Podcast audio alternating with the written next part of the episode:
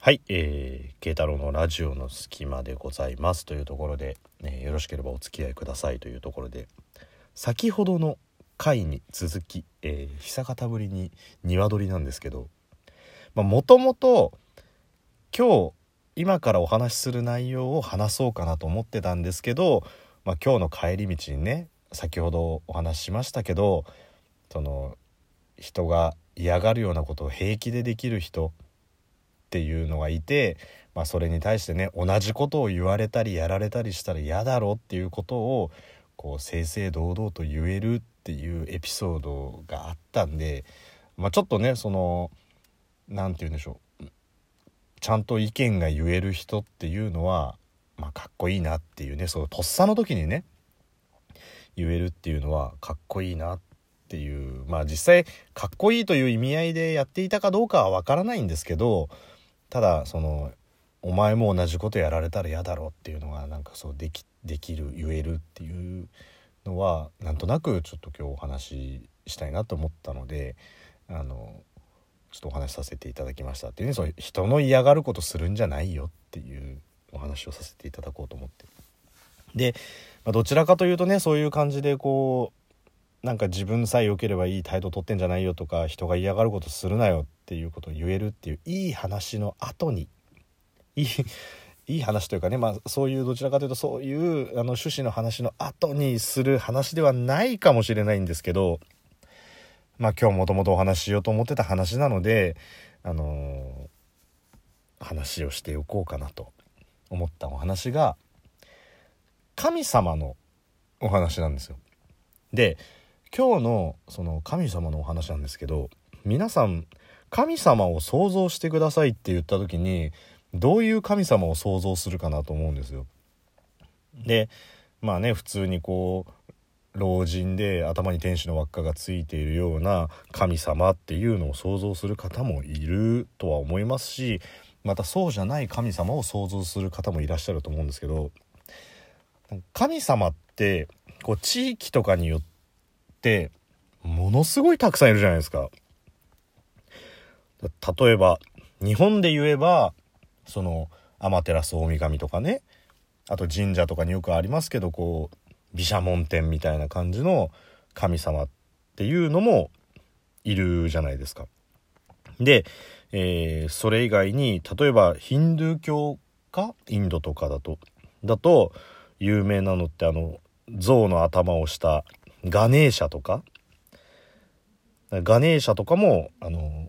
結構有名じゃないですか。でローマ神話だったりとかすると例えばこうアポロとかあとなんだあんまりそんなに、えー詳しくねえからな。とか、まあ、そういう感じ？そういう感じだったりとか。あと何？一番有名なのってなんだろう。あギリシャ神話か。ギリシャ神話って多分一番有名ですよね。ゼウスがいたりとかあとポセイドンがいたりとかアテナとか。多分ギリシャ神話が一番なんかそういうので多いですかね。その神様が何いるっていう。でそのまあでも考えてみたらででっていうか今考えてみたんですけどあのよく「お願い神様助けてください」とかって言うじゃないですかなんか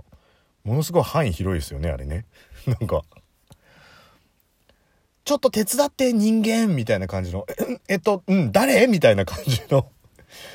神神様ってもうちょっと絞ってよってだ多分神様だけが集まったら神様だけが集まるオリンピックみたいのも多分できると思うんですよね。おのおののこう戦いの神様とか水の神様って多分おのおのでいると思うんでもうそういうののオリンピックみたいなのができるぐらいの人数がいる中で神様助けてくださいっていうのはやっぱりちょっとねざっくり人間って言われてるみたいな感じがしてちょっと範囲広くねと思ったんですけど。まあそんな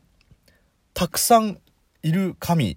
でこれはあのー結構イラストになっていたりとか漫画になっていたりとかあとゲームになっていたりとかってあるじゃないですかそれぞれの神様って。で割かしですよこの今ねこう名を連ねた神様たちっていうのは割とかっこよく描かれているじゃないですかスタイリッシュにっていうんですかまあ擬人化したりすることによって何て言うんでしょうちょっとこうアニメチックな感じであの表現したりとかっていうのはあれどどちらかというとやっぱりこのかっこいい感じであの描かれていると思うんですよ神様って。でそんな中これね多分知ってる人は知ってると思うんですよただ僕が知らなかったってこれあのゲームとかにも登場してたみたいなんで調べたらね。知ってる方は、ああ、知ってるよって言って、大して面白くないかもしれないですけど、僕の中で衝撃的だったんで、もしかしたら僕と同じ衝撃を受けていただく方が一人ぐらいはいるかもしれないと思って、そのお話を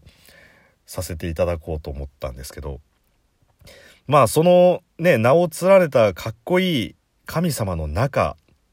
えー、今回ご紹介させていただくのは古代エジプト神話に出てくる神様メジェドはい。あーっていう方は、まあもう、もうこのままバックボタン押してもらっても構わないんですけど、はい。あの、メジェドっていうのを聞いてもピンとこない方は、ぜひ、あの、一度ググってください。はい。このタイトルにもなってますが、完全なる袋男です。もう。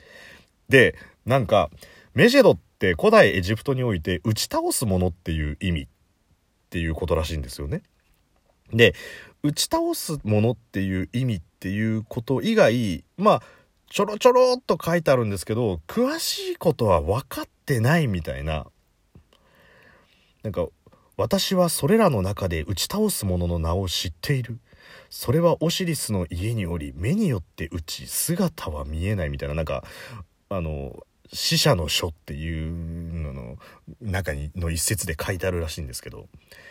この神についてはそれ以外何も分かっていないっていう。だからもはや神様っていうくくりかどうかも分かんないんですよこの袋男は。袋男とか言ったらバチ当たっちゃう？でもでも袋男なんだもん。もうねあの、あえて細かい描写は言いません。あの、知らない方。ぜひ一度、あの、ググって、今、こっから先聞いてみてくださいっていうところですね。で、この、袋男ことメジェドっていうのは、まあ、ね、古代エジプトにおいて打ち倒すものっていうことなんですけど、もう格好から見たら、いやいやいや、あなた、ドーンって押されたら、あなたの方が打ち倒されちゃうんじゃないのっていう感じなんですよ。で、まあね、こう、もしかしたらラジオトーク聞いてらっしゃる方とか、まあ、もしくはね、トーカーでお話しいただいてる方とかで、絵の上手い方とか、もうね、いらっしゃると思うんですけど、どうやって描いたらこのメジェドはかっこよくなるのかとかね。ゼウスとか、なんかそういう感じの、かっこいい感じに、毘沙門天みたいなそういう感じ、メジェドっどうやっても袋だみたいな感じになってしまうんじゃないかっていうなんかね古代エジプトからすでにゆるキャラがいたんだみたいな感じで僕は結構衝撃を受けたんですよ。まあそれで検索したら、やっぱり神様なんで、こうなんかゲームとかにもね、ちょろっと、スマホのゲームとかにも、あの、登場してたりとかするんで、まあ、そのゲームやってらっしゃる方だったら、ああ、知ってるよ知ってるよって感じになるんですけども、僕は、たまたまこの話詩というかこのワードを知って検索した時のこの衝撃っていうね。だって袋をかぶればメジェドになるんですよ。はい。というとこでね今私あのゴミの日なんであのゴミの袋を交換しようと思いましたというちょっとわかります？なんかこの流れ読めます？袋をかぶれば誰でもメジェドになれるということではい。こちらに交換するゴミ袋がありますのでそれでは私今からメジェドになりたいと思います。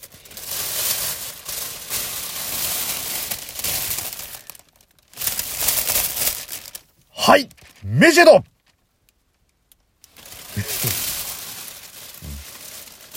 どうですか?おそらくラジオトーク史上始まって以来のビジュアル的なモノマネっていうね。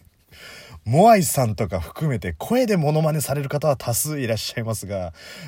声しか伝わらないこの中でビジュアルのモノマネをするって。皆さんあのメジェドのモノマネをしたくなったらゴミ袋をかぶればそれっぽくなりますっていうところでね。何やってんだろう一人で はい、というところで、あの、メジェドのモノマネをしてみましたというところで。だからこれね、オールスターみたいな感じのね、オールスター感謝祭みたいなところに、こう、名だたるかっこいいね、こう、オリンポスの神々とか、なんかそういう感情が並んだ時に、こう、メジェドがポツンといるっていうところが、どうなんだろうっていうところでね、なんか、滑稽なビジュアルがだってなんかこう、あとかっこいいんすもんだってなんかアトムとか、なんかイシスとかね、あの、なんとなく名前は多分聞いたことある方、あるお名前ね、あの、いらっしゃると思うんですけど、その中でだって、袋男なんだもん、これ。でも、一番、これ、僕だからね、もうそろそろ1年後、今年かもしかしたら来年ぐらいにこう、空前の、あの、メジェドブームが来た時、もうハロウィン大変ですよ。みんな袋かぶっちゃうみんなもんだって。ね、それでもうメジェド出来上がりですから、はい。ということで、ちょっと謎の多いメジェドについて話をしたかったっていうところでね 今回大丈夫か？すげえくだらねえけどっていうところでなので、えーまあ、そんなことで、まあ、前半はねあのちょっといい話だったのに後半はちょっとこういうくだらないことをやってみたっていうところで終わりたいと思いますので最後にもう一回やって終わりたいと思います。メジェド